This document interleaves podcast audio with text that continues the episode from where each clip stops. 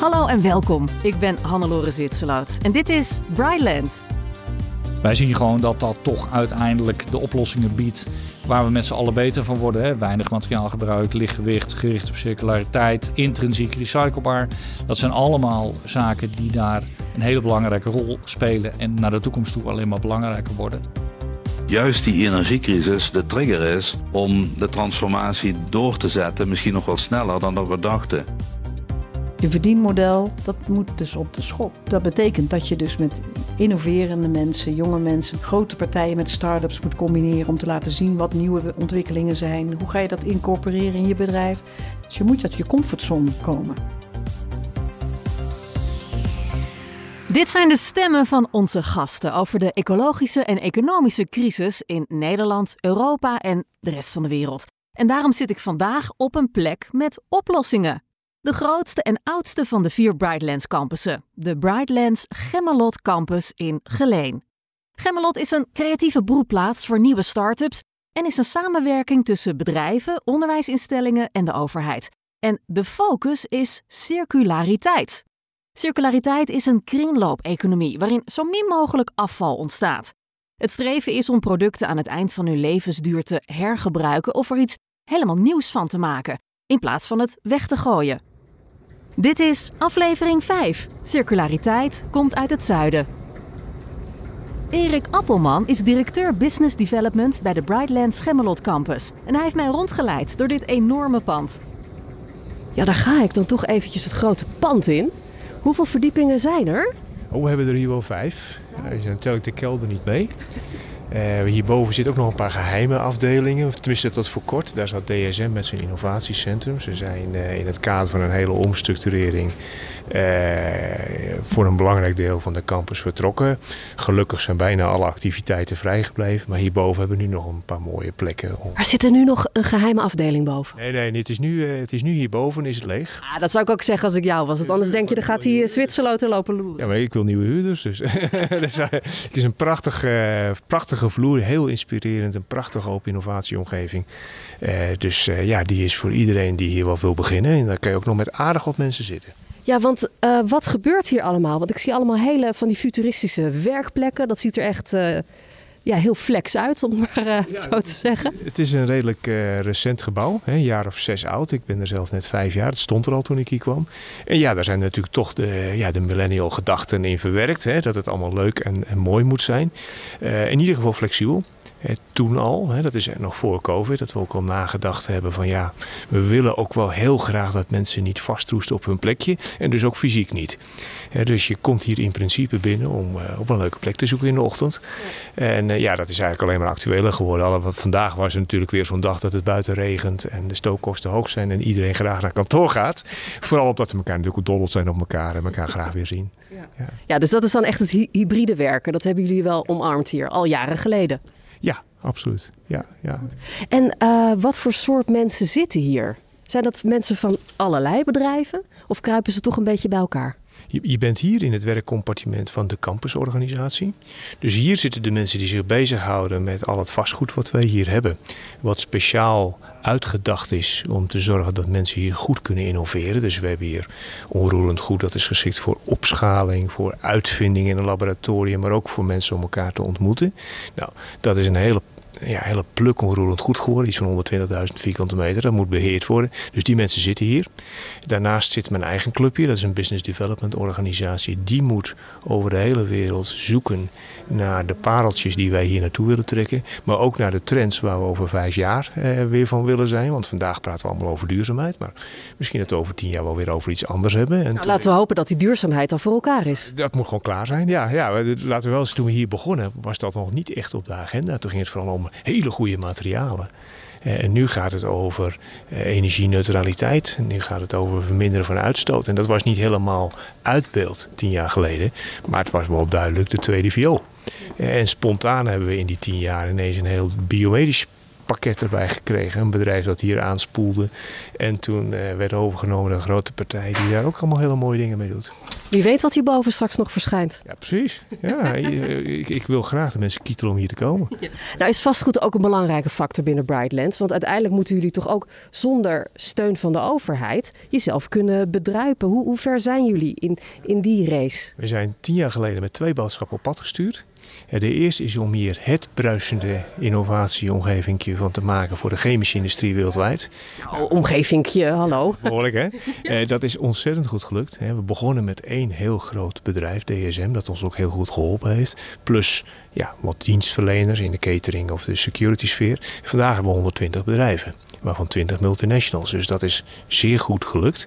Daarnaast kregen we de opdracht mee. Na 10 jaar krijg je geen geld meer. Moet je het zelf doen.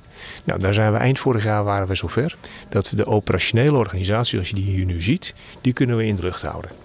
En, eh, dus, en dat geeft veel rust want ja, laten we wel zijn, we zijn natuurlijk ook een publiek-private samenwerking.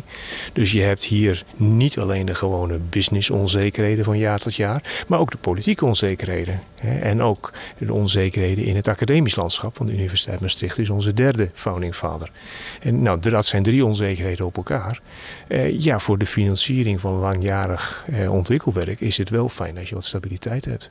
Op het kasteel dacht ik wel. Ja, want Gemmelot ik snap de verwijzing hè, naar uh, koning Arthur onder andere. Hebben jullie hier ergens een, een, zwaard in de steen en als ik die eruit trek, dan heb ik de wereld gered? Nee, maar alle, alle ontmoetingskamers, alle meetingrooms die we hebben, we, we, we, we, bouwen in de gebouwen van onze huurders geen meetingrooms.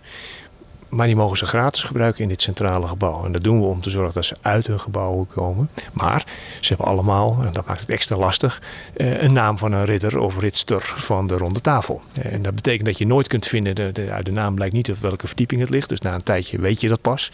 En maar daar, daar vind je de namen terug. Dit is het kasteel. Ja. Dan zeg je, hallo, ik zit eh, bij Lancelot. Bijvoorbeeld, ja. Of, ja. of Lancelotje, hè? net wat je wilt in deze tijden. Ja, ja.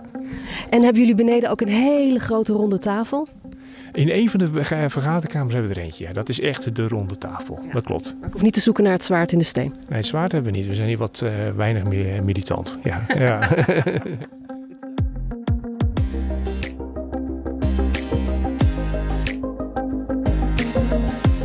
Ik ben Lia Voermans, ik ben 58 jaar en mijn functie is dat ik hier eh, directeur circularity ben en strategische allianties. En Lia Voermans is niet voor niets directeur Circularity. Van haar moeten we zuinig omgaan met alles. Nee, we mogen niks meer gaan verspillen. En wat wij hier gaan doen met Brighton Circular Space is dat we vooral ons richten op verpakkingen. 85% van onze verpakkingen worden verbrand. Dat is echt enorm, enorm, enorm veel. Vooral de plastic verpakkingen proberen we te recyclen. En dat is wat Spartan Circular Space gaat doen met allerlei dingen uitproberen, testen. Het plastic afval niet meer afval noemen, maar nieuwe grondstof. Dus echt van de fossiele grondstoffen af zien te komen met plastic afval als nieuwe grondstof. De hele chemie productie uh, draaien. En dan zoeken naar nieuwe methodes om producten circulair te krijgen. Nou kampt plastic wel een beetje met een imagoprobleem volgens mij. Ja, Merk jij dat? Dat merk ik ook. En, en daar zijn ook eh, de, de rekkelijke en de precieze, wat je, dat zit ook op dit spel. Plastic heeft een slecht imago, maar aan de andere kant is het een prachtig materiaal om als je dat gerecycled krijgt, ja, dan heb je echt goud in handen met elkaar. Dus dan is het ineens geen negatief verhaal meer. Maar we gaan er nu gewoon helemaal verkeerd mee om. We maken materialen met verschillende lagen om het koud te houden, om het droog te houden, om het vers te houden. Om, nou ja, ik hoef het hier niet uit te leggen. En dat, dat is alleen maar functioneel voor wat erin zit. Maar we moeten veel meer naar het materiaal zelf gaan kijken. Dat we het op een hele manier gaan herontwerpen. Dat de consument veel anders met de materialen omgaat. Dus als jij een flesje shampoo koopt, is dat jouw flesje shampoo. Ja. En dat flesje shampoo, dat moet jij terug zien te krijgen. Dat, dat in je mindset, niet als het leeg is, dan flikker je het weg wat je nu doet. Nou, wel in de plastic bak. Nou, dat is al heel knap van jou. Dus ik heb de, intentie dat het gerecycled wordt. ja, precies. Maar dat en, en die stap verder nog van hoe we de consument, de vraag, veel meer van die kant, hoe we met producten omgaan, die mindset, nou, daar moet een hele hoop aan gebeuren. Er moet uh, in de chemie veel aan gebeuren, dat er met andere grondstoffen gewerkt gaat worden. Er moet e-, de energie, moet, uh, partijen moeten bij betrokken worden, want we hebben ook andere vormen van energie nodig. Ja, en welke vormen dan? Veel meer op wind, zonnepanelen, thuis met warmtepompen. Dus ook die hoek moet allemaal in één keer. Dus die transitie van grondstof, energie en andere manieren van samenwerken met, met een hele grote groep mensen proberen voor elkaar te boeken. Ja, want de campus is enorm groot hier. Volgens mij is dit de grootste van alle vier. Ja, dit is de grootste van alle vier, is ook de oudste. Zit ook in connectie met een industriesite, is heel uniek. Ja, want de DSM, dat zijn de overburen. DSM is hier niet meer. DSM Oh. is echt vertrokken. Ik zag net toch echt op een bord DSM staan. Klopt, eh, maar ze zijn eh, naar Delft vertrokken. Er zitten nog een paar eh, onderdelen hier, maar die gaan ook eh, weg. En hier zit Sebic met OCI en de grote partijen op de industriesite. En bij ons op de campus zitten iets van 100 start-ups. Allemaal verschillende kleine bedrijfjes en pilots en demo's. Die allemaal met nieuwe technologieën aan het zoeken zijn. Op materialengebied, wat ik net zei, procestechnologie in de chemie en op eh, circulariteit. En zitten die En allemaal in dit pand? Die zitten verspreid over 20 hectare hier op de campus. En het pand waar je nu bent is het Center Court. Waar dus iedereen bij elkaar komt. Want het is echt een netwerkorganisatie. Een ecosysteem met verschillende partijen die wij zorgen dat die elkaar ontmoeten. Want in die ontmoeting zit een stuk, eh nou, zit ook innovatie. Het zit allemaal op de randen van die netwerken. Dat je aan het zoeken bent om nieuwe combinaties te maken, kennis en kunde uit te wisselen. Om elkaar een stap verder te brengen binnen dit ecosysteem, maar ook in onze omgeving. Welke voordelen levert dat op? Dat je met, bij Brightlands met z'n allen bij elkaar zit. Dat je die kruisbestuiving hebt. Ja, dat is fantastisch. Ik, ik, ik kom hier ook niet vandaan. Ik heb het je daar straks gezegd. Ik woon hier ook 150 kilometer. In Breda woon ik. Ik kom hier nu in het zesde jaar dat ik hier ben. En eh, het is zo inspirerend. En eh, hier zijn mensen met passie die hier rondlopen. En dat, ja, dat, daar pas ik ook zelf En die vind je helemaal niet bij. in Breda. ook. Hier komt het allemaal bij elkaar. Dat is die, die melting cruise, hè, eh, zoals het oorspronkelijk Amerika ontstond. Dat, begint, dat is hier ook. zijn allemaal verschillende culturen, verschillende achtergronden, technologen met kennis. Maar ook eh, gewoon scholieren die hier komen vanuit MBO, HBO en eh, wetenschappelijk onderwijs. Die samen met bedrijfsleven bewerken vraagstukken. Ja, dat is natuurlijk hands-on leren. Dat is heel inspirerend. Ja, leuk ook die verschillende lagen van Jong en oud. praktisch geschoold, theoretisch geschoold. En wetenschappelijk, ja. Ja. En daar hebben de bedrijven weer profijt van en andersom. Dus zo zit dat ecosysteem in elkaar. De circulariteit is echt de volgende stap in onze industriële revolutie. Ja, ja. Het werd ook wel eens tijd ook, zeg. Vind je niet? Ja, Duurde te lang. ja, Hè, de stoomtrein eind 19e eeuw, daar waren we gebleven. ja. Het is heel belangrijk om steeds, en dat doet een innovatiecampus, steeds strategisch vooruit te denken. Wat moeten we de komende jaren? Waar zitten trends? Waar moet je op investeren? Hoe krijg je daar bedrijven bij? Ja, en dat is internationaal, trekt dat enorm veel aandacht. Wat we hier Als je nu kijkt hè, naar, die, naar die circulariteit die we willen bereiken, hoe ver zijn we dan in de race van 1 tot 10? Zijn we pas net eh, vertrokken of zijn we al bijna bij de finish? Drie zitten. Drie. Ja, er moet nog zoveel gebeuren, joh. Ja. Iedereen moet eigenlijk wat je dagdagelijks als bedrijf doet, dat is je verdienmodel, dat moet dus op de schop. En dat gaat niet zomaar. Dat betekent dat je dus met innoverende mensen, jonge mensen, met start-ups, met grote partijen met start-ups moet combineren om te laten zien wat nieuwe ontwikkelingen zijn. Hoe ga je dat incorporeren in je bedrijf? Er zijn natuurlijk heel veel instituties die al jarenlang op een bepaalde manier werken, waar een draai aan gegeven moet worden. Dus je moet uit je comfortzone komen. En ja, dat is, de een doet dat makkelijker dan de ander. En wanneer zien we die finish? Weet je, die doelen die gesteld zijn van 2030, 2050, dat zijn de vlaggenstokken waar je naartoe aan het werken bent. Ja, en dat probeer je met mensen te doen die eh, ook die kant op willen. En eh, hoe snel het gaat, ligt aan de bereidwilligheid en ook eh, qua investeringsmogelijkheden, de regeltjes, want dat is vaak het lastige. Hè? Afval als nieuwe grondstof mag je niet zomaar over de grens brengen. Dat moet allemaal ingeregeld worden. En dan krijg je weer met bepaalde bureaucratie te maken. En dan moet je ook handelen. Is dat de grote bottleneck, die bureaucratie? Ik zou niet eens weten of dat de grote bottleneck is. Omdat er, er ligt geen blauwdruk, begrijp je? Met goed nadenken, met de juiste mensen, alle kanten van het beeld bezien. En kijken welke stap je zet. Dus het is echt een beweging die je in gang zet. En zoeken naar mensen die mee willen. Echt de coalition of the willing. Want niet iedereen kan hier mee. Gaat toch niet gebeuren? Er zijn mensen die blijven gewoon... Ik heb het altijd zo gedaan en dit is mijn manier en dat blijf ik doen... totdat het ophoudt of dat het nog wel een beetje kan. Maar die groep van, ja, van echt die voorlopers, die ontdekkers, want, hè, en die durven de leiding te nemen, die gaan verschil maken. En hoe groot dat is en wanneer, ja, dat kan je niet zeggen. Ik hoop dat ik het nog ben.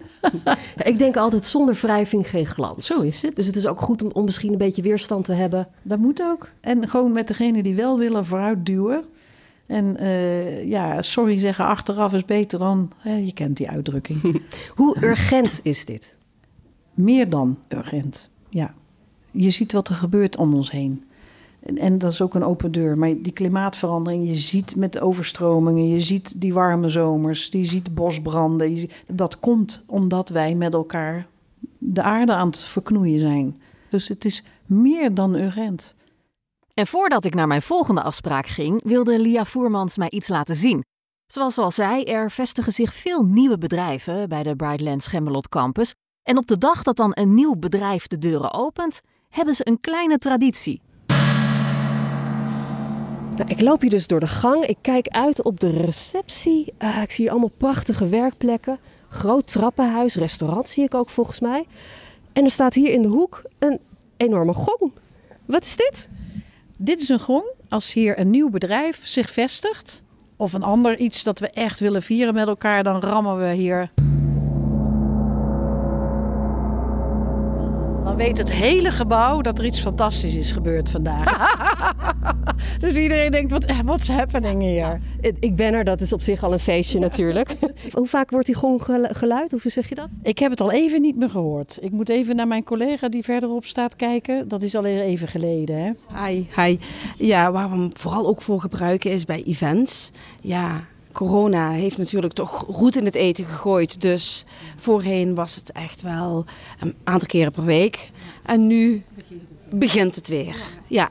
En zijn we maar wat blij dat het weer begint. Dus. Want er zitten hier ook heel veel kleine bedrijfjes. Dus uiteindelijk uh, wordt er wel weer op de grond geramd. Ik heb ook gehoord dat de vijfde verdieping nog, uh, nog leeg is. Dus wie weet. Zeker. Er staan weer kandidaten voor in de rij. Om uh, hier ruimtes te huren ook in de Bright Houses die we hebben, dat staat hier omheen. Zijn allemaal wat kleinere kantoren en met labs erbij. Ja, de pijplijn is goed gevuld. We, zitten echt, in de toekomst zitten we voorraad te bouwen om de vraag voor te zijn. Zo, ja, het gaat hard. Nou, ik, denk, ik hoop dat jullie nog heel vaak op die grond kunnen rammen. Dat hoop ik ook. En dan had je de sportzaal nog niet gezien. Dat leek me iets voor jou. Ja? Om daar ook eens te kijken. Oh, dank je. Ik ben dol op sporten. Dat zie je ook. Hè? kan je zien. Nee, je moet terug. Je moet terug. Maar er, wij doen hier alles aan om mensen bij elkaar, de gezondheid natuurlijk, van, en, en gewoon dat je hier lekker kunt werken. Elkaar ontmoeten is heel belangrijk. Dat ik vind het wel een goeie. Ik, ga even kijken in de sportschool of daar, of daar mensen bezig zijn nu op dit moment. Dat is een leuke, toch? Ik heb ook begrepen dat daar de, de beste samenwerkingen worden gesloten. ja, en net als je denkt dat je alles hebt gezien op zo'n campus, sta ik hier boven mijn restaurant en ik kijk uit op een ja, enorme sportzaal. Echt zo'n zo'n gymzaal van vroeger met strepen voor voetbal, voor volleybal, voor alles. Hier, hier gebeurt het eigenlijk. Ik ging hier in het begin wel eens mee, was ik uh, verleid hè, in de middag. En uh, omkleden, meedoen. En toen keek ik omhoog en toen zaten daar vier vergaderzalen uh, mensen zo le leuk naar beneden te kijken. En hier in, vanuit de koffiehoek, ik dacht nou, ik doe het toch maar thuis verder voortaan. Stond je hier met je, met je zweethoofd en je strakke leggings? Precies. Nee, heel veel doen het wel. En dat vind ik chapeau.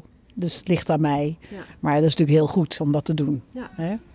Ja, ik zie ook echt fietsen staan en je kan hier echt van alles doen. Wat leuk. Ja, ze, ze hebben hele programma's hier elke dag. Nu zijn ze buiten het hardlopen, heb ik begrepen. Maar de hele dag wordt het pro, uh, professioneel wordt het, uh, aangeboden. Ik had graag iemand gesproken, maar ik ga er niet achteraan rennen. Nee, dat vind ik toch wel heel jammer dat je dat niet doet. Die uitdaging had ik je ja. toch gegund. Nou, wie weet kom ik ze tegen onderweg. Ja, wie weet kom ik ze tegen. Kan je daardoor even stoppen. Ja. Leuk.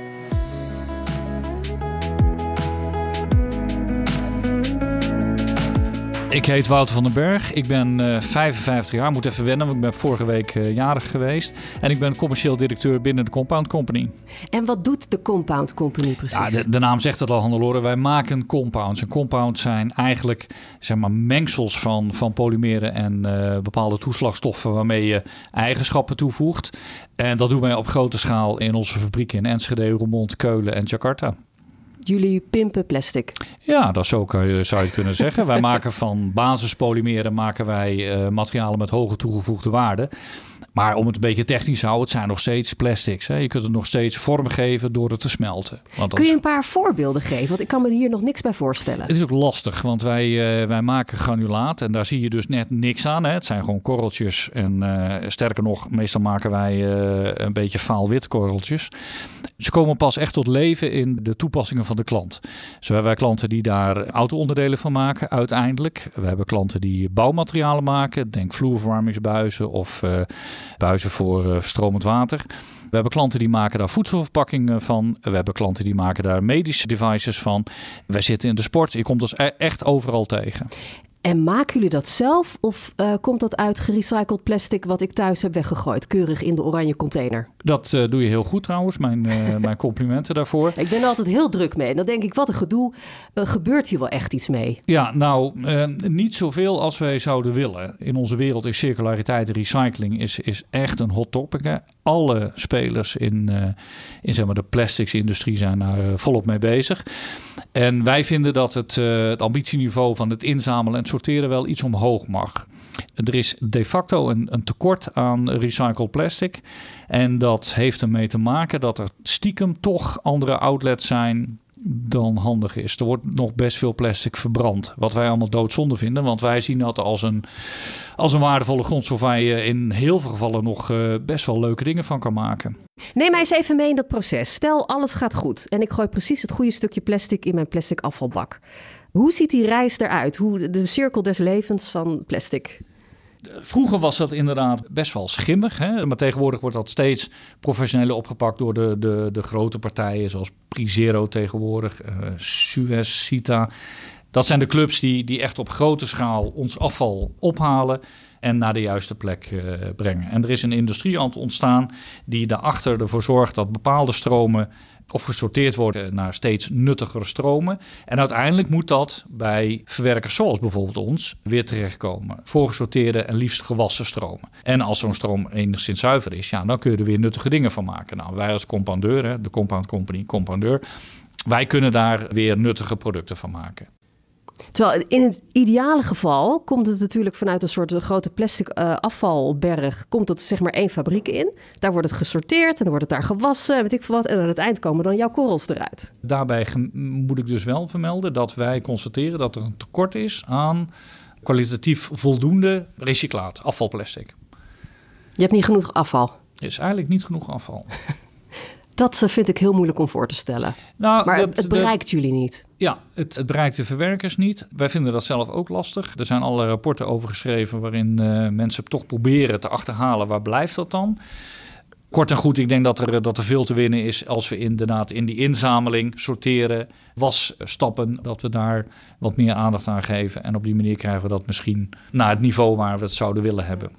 Oh, ik vind het wel ingewikkeld hoor, dat recyclen. aan mijn kant is het ingewikkeld. Het is, het is ook ingewikkeld, ja. En ik moet ook wel constateren dat er uh, af en toe ook door mensen die er verstand van uh, zouden moeten hebben, uh, nog ingewikkelder gemaakt worden. Het, het, het, het, bekendste voorbeeld uit mijn wereld is het uh, seawater en voorheen het earthwater. De naam alleen al, de haren reizen te bergen, dat is ja, drinkwater verpakt in prachtig bedrukte, zware kartonnen, gelamineerde verpakkingen. Waar iedereen in mijn wereld van afstand van zegt: ja, dat wordt wel een drama om dat te recyclen. Eén, omdat het imago is van dat is eh, sustainable, maar het is niet te recyclen. Dus hoe sustainable kan het zijn? Het is een manier om statiegeld te ontduiken, wat ik erg kwalijk vind. We hebben niet voor niets nou statiegeld ingevoerd voor kleine plastic flesjes. De statiegeld vrij zegt tegen mij, dat is, dat is net zoiets als belastingontwijking. Hoe zie je de toekomst?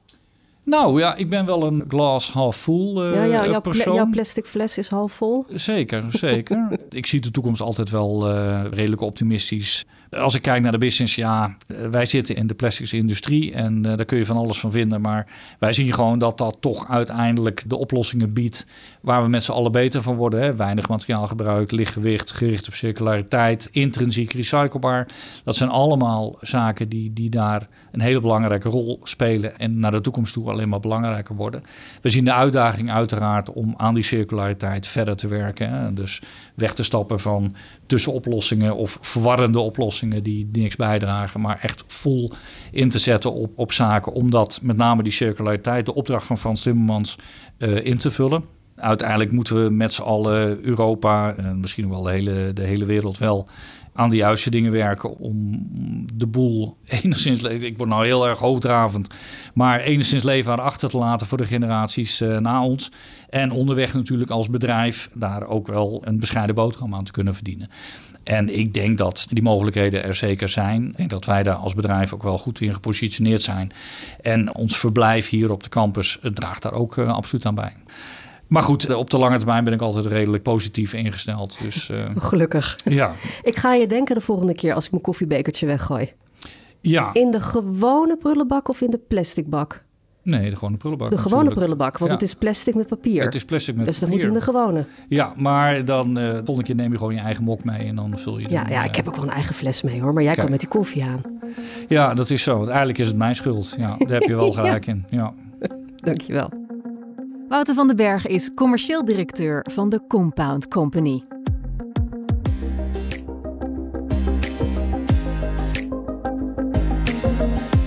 Mijn naam is eh, Frank Kuipers. Ehm, ik ben 59 jaar en mijn functie is eh, duurzaamheidsmanager binnen het bedrijf uh, Sabic wereldwijd. Eh, deze rol vervul ik eh, sinds ongeveer een jaar of zes. Frank Kuipers werkt dus bij SABIC. En SABIC dat staat voor Saudi Arabian Basic Industries Corporation. En het Europese hoofdkantoor zit in Sittard.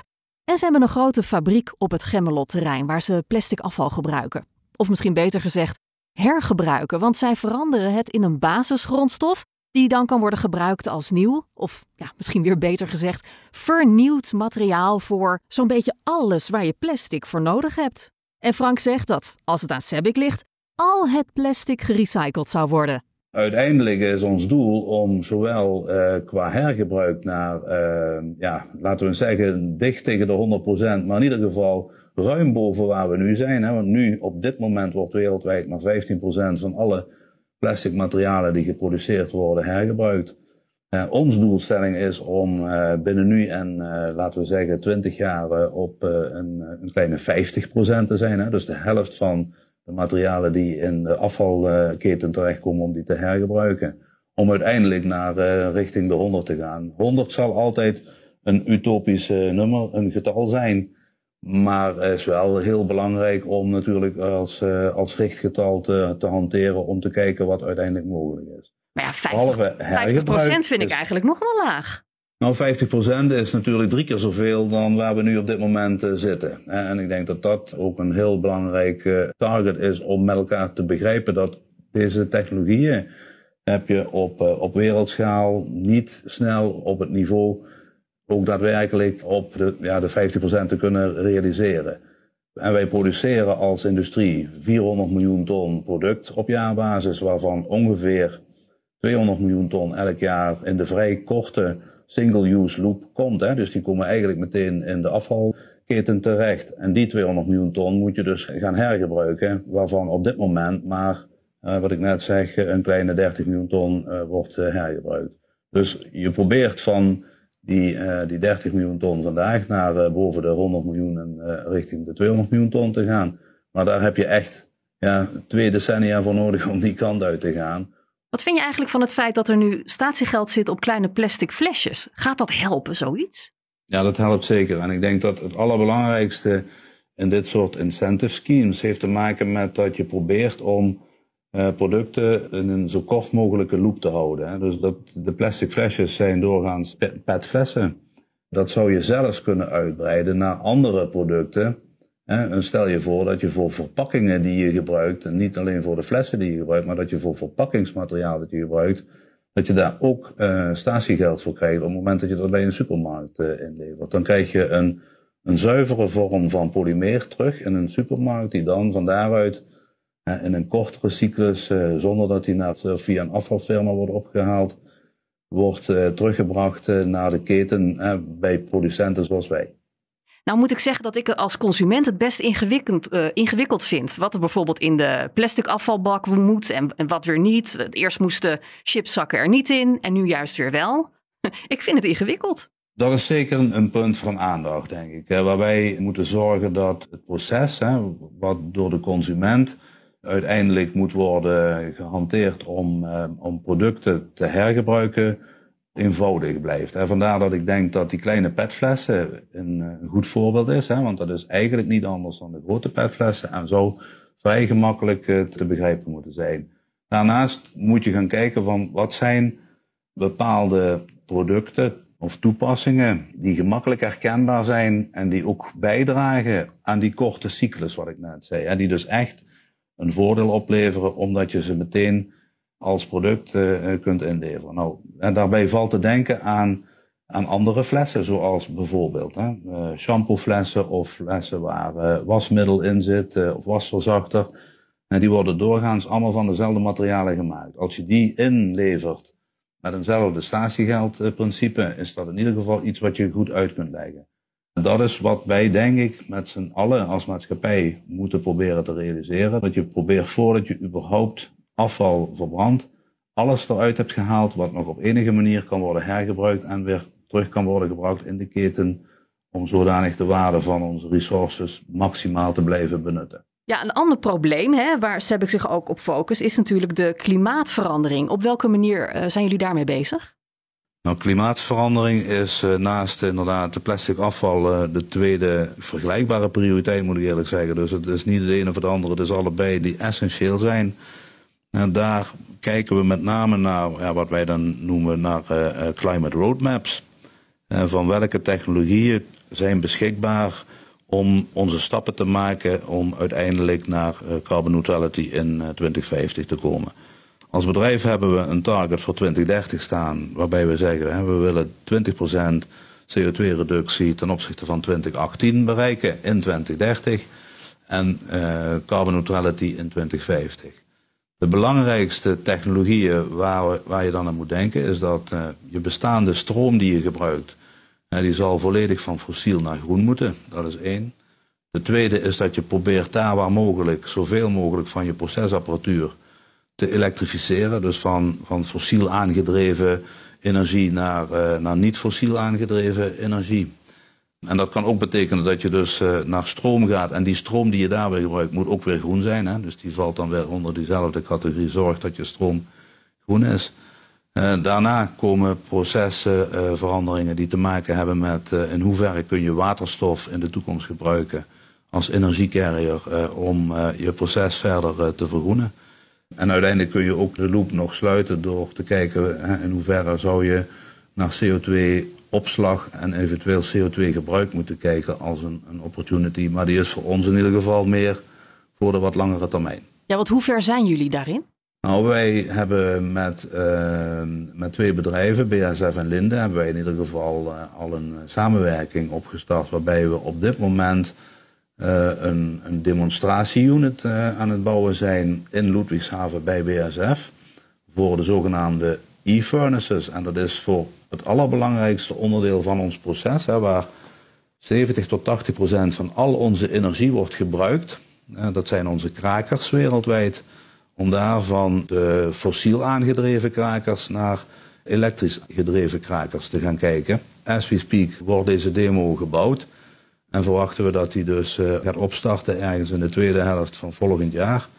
En op, uh, op schaal, op industriële schaal, wordt toegepast vanaf laat ik het zeggen, een jaar of vier à vijf vanaf nu. En dat betekent dat je dus uh, vanaf dan ook redelijk snel grote stappen kunt gaan zetten om daadwerkelijk uh, die CO2-reductie te laten plaatsvinden. Nou, dat is een duidelijke stip op de horizon. Absoluut. Tot slot, Frank. Je hebt al een paar targets onthuld die jullie hebben als SEBIC. Maar stel nou dat je, dat je hardop uh, kan dromen. Hoe zie je dan de toekomst? Wat in ieder geval heel belangrijk is, is dat wij in Europa, eh, ondanks het feit dat we op dit moment in een energiecrisis zitten, moeten begrijpen dat juist die energiecrisis de trigger is om de transformatie door te zetten, misschien nog wel sneller dan dat we dachten. De, de, de zaak of het feit dat we onafhankelijk moeten zijn, of in ieder geval een relatieve onafhankelijkheid moeten hebben van landen waar we nu afhankelijk van zijn, die geeft aan dat we de problemen of de uitdagingen die we zojuist besproken hebben, dat die cruciaal zijn voor Europa. En, en ik denk dat Nederland daar ook een, uh, een hele belangrijke rol in gaat spelen. Wij daarmee gewoon ja, de route vrij gaan maken om dit ook daadwerkelijk waar te maken. Een opbeurende noot van Frank Kuipers, General Manager Corporate Sustainability bij SABIC. Wat ik heb geleerd van deze aflevering is dat het eigenlijk dus wel loont om plastic te scheiden in een aparte bak. Want het wordt absoluut hergebruikt. Sterker nog, de industrie heeft juist meer plastic afval nodig om echt circulair te worden. Mijn dank aan de collega's bij de Brightlands Gemmelot Campus in Geleen. Die hebben geholpen met het tot stand komen van dit programma. Deze podcast is van de vier Brightlands innovatiecampussen in Limburg. Jonathan Gruber die deed de productie en de techniek was in handen van Wesley Schouwenaars. Meer weten? Kijk op brightlands.com. Ik ben Hannelore Zitsloot. Bedankt voor het luisteren.